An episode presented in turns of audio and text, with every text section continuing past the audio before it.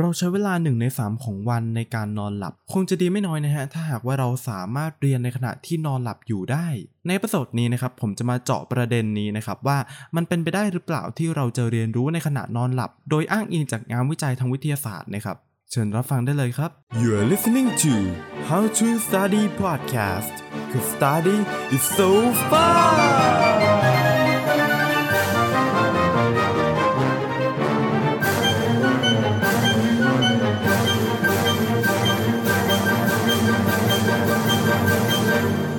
สวัสดีคุณผู้ฟังทุกท่านนะครับ ยินดีต้อนรับเข้าสู่ How to Study Podcast กับผมโนเบลนอรเศษนะฮะ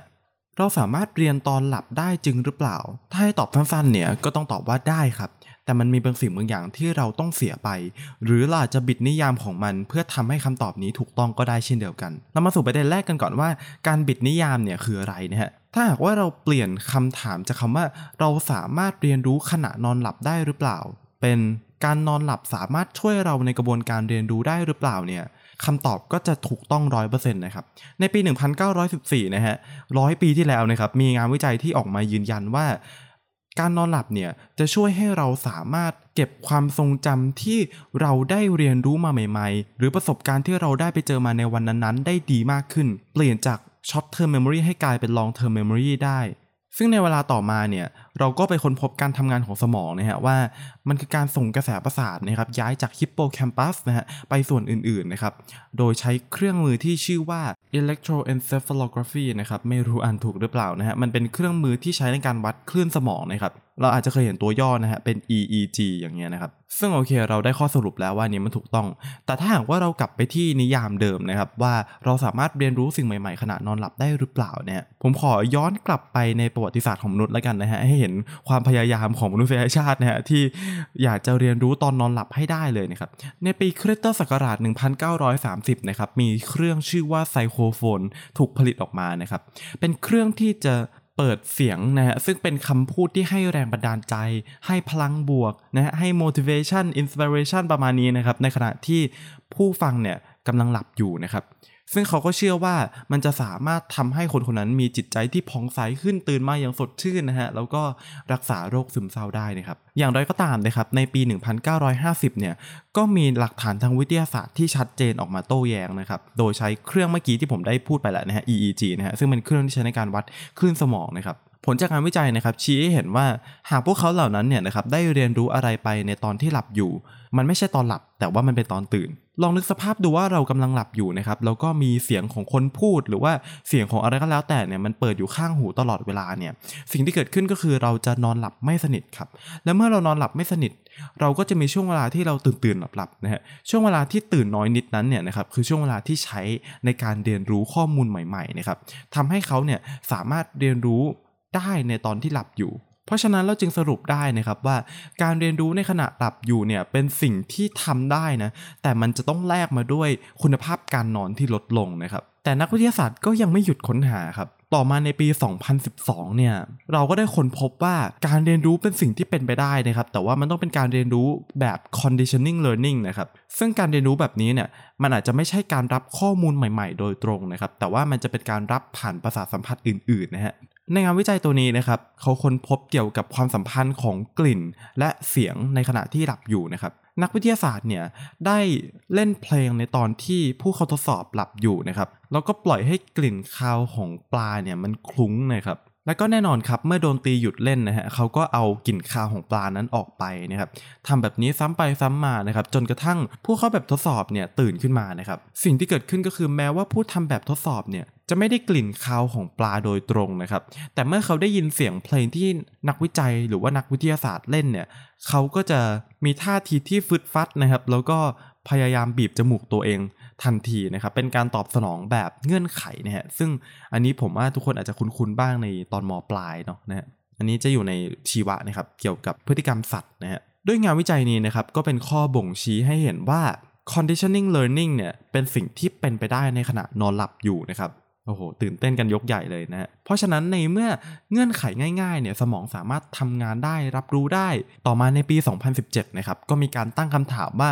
อ้าวในเมื่อสมองเนี่ยสามารถรับข้อมูลแบบนี้ได้ แล้วทำไมมันถึงจะรับข้อมูลที่มันไปไกลกว่านั้นไม่ได้ล่ะทำไมเราไม่ลองดูล่ะว่า เราจะสามารถเรียนภาษาในขณะที่หลับอยู่ได้หรือเปล่า ถ้าให้สปอยเนี่ยผมบอกเลยว่าก็ไม่ได้เหมือนเดิมแหละครับ แต่ว่ามันมีสิ่งที่น่าสนใจมากๆเกี่ยวกับงานวิจัยที่เกิดขึ้นในปี 2017 นี้นะครับเขาให้ผู้เข้าแบบทดสอบนะครับมาหลับนะฮะแล้วก็ให้ฟังเสียง ซึ่งก็เหมือนเดิมครับเป็นเสียงที่เปิดคลอให้ในขณะที่หลับอยู่นะครับคำว่ากูก้าในภาษาอื่นนะครับซึ่งแปลว่าช้างในภาษาอังกฤษนะครับเขาก็ให้ผู้เข้าแบบทดสอบเนี่ยฟังคำนี้นะฮะผลปรากฏว่าเมื่อผู้ทำแบบทดสอบตื่นขึ้นมาเนี่ยนะครับ แล้วก็ให้ไปทำข้อสอบ multiple choice เนี่ย ผลปรากฏว่าคนที่ได้ฟังคำนี้ในขณะที่หลับอยู่ สามารถตอบคำถามถูกได้มากกว่า กล่าวคือเขาก็ไม่รู้นะว่าคำว่ากูก้ามันมาจากไหน แต่ว่าเขาก็รู้สึกคุ้นๆ แล้วก็สามารถตอบคำถามนั้นได้นะฮะ เพราะฉะนั้นการที่ผู้ทำแบบทดสอบไม่รู้ว่าเฮ้ยมันมาจากไหนเนี่ย ก็ทำให้นักวิทยาศาสตร์เนี่ยไปหาคำตอบนั้นต่อนะครับว่าอะมันมาจากไหน การเรียนรู้ภาษานะครับได้แบ่งออกเป็นหลายส่วนนะฮะ เป็นการรับรู้เสียงนะฮะสามารถเอาง่ายคือสามารถพูดคุยได้นะครับ แล้วก็เป็นการเรียนรู้คำศัพท์ใหม่ๆนะครับ แล้วก็เรียนรู้ grammar นะครับ อันนี้คือสิ่งที่เขาพยายามแยกออกมานะครับซึ่งเขาก็ค้นพบว่าการที่จะเรียนรู้คำศัพท์ใหม่ๆเนี่ยอย่างที่ผมได้อธิบายไปข้างต้นว่า มันจะไป disrupt การนอนนะครับแล้วทำให้เราตื่นบางช่วง และ grammar ก็ไม่ต้องพูดถึงนะฮะเพราะมันคือการที่เราต้องใช้ความเข้าใจแล้วก็ความจำที่ไปขั้นที่สูงกว่าเยอะเลยนะครับ แต่มันมีสิ่งหนึ่งที่เราสามารถเรียนรู้ได้ก็คือการรับรู้เสียงนะฮะการออก accent ต่างๆ ที่เราได้ยินขณะนอนหลับเนี่ยจะสามารถช่วยเราได้นะครับ ฟังดูดีใช่ไหมฮะแต่สิ่งที่น่าตลกก็คือว่าเปอร์เซ็นต์ในการรับรู้ accent ต่างๆ ที่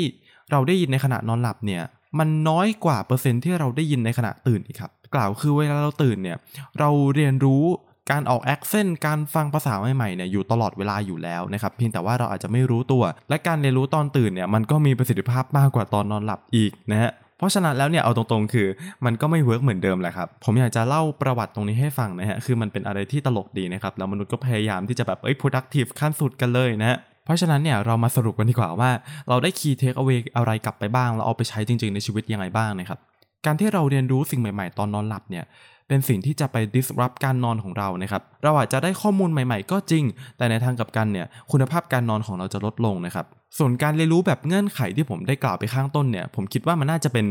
สิ่งที่ได้ใช้ตอนที่เราอยู่ในป่า แล้วก็ได้สัญชาตญาณในการเอาตัวรอดมากกว่านะฮะ ทุกวันนี้เราคงไม่ได้ใช้แล้วนะครับ มีส่วนที่ผมอยากจะเสริมนิดนึงนะครับ แม้ว่างานวิจัยเหล่านี้ที่ผมได้กล่าวมาข้างต้นนะครับ จะชี้ให้เห็นว่ามันไม่คุ้มค่านะครับ กับการที่เราจะเสียคุณภาพการนอนไปกับการเรียนรู้สิ่งใหม่ ๆ เพียงเล็กน้อยนะครับ อย่างไรก็ตามนะครับ มันก็ไม่ได้สูญเปล่านักนะฮะเพราะว่าเรามีการประยุกต์ใช้ วิธีนี้นะครับกับคนที่เป็นเคสของ PTSD นะฮะหรือโฟเบียต่างๆนะฮะ PTSD คือโรคที่เหมือนกับสะเทือนใจจากเหตุการณ์อะไรบางอย่าง แล้วจำฝังใจนะครับยกตัวอย่างเช่นอาจจะเป็นสงครามอาจจะเป็นเหตุฆาตกรรมประมาณนี้เนาะนะครับซึ่งงานวิจัยพวกนี้เนี่ยนะครับข้อมูลพวกนี้เราก็สามารถนำมาช่วยพวกเขาได้นะฮะเพื่อลืมความทรงจำเก่าๆนะครับโอเคนะครับก็จบกันไปแล้วสำหรับเอพิโซดนี้นะครับอย่าลืมติดตามฟัง How to Study Podcast ทุกวันอังคาร และทุก streaming platform ที่ฟัง podcast นะครับ เจอกัน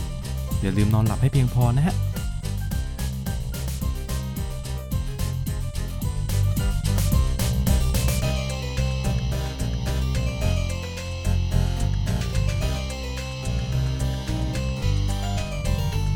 Thank you for your listening. See you in the next episode. And don't forget to have fun with your study.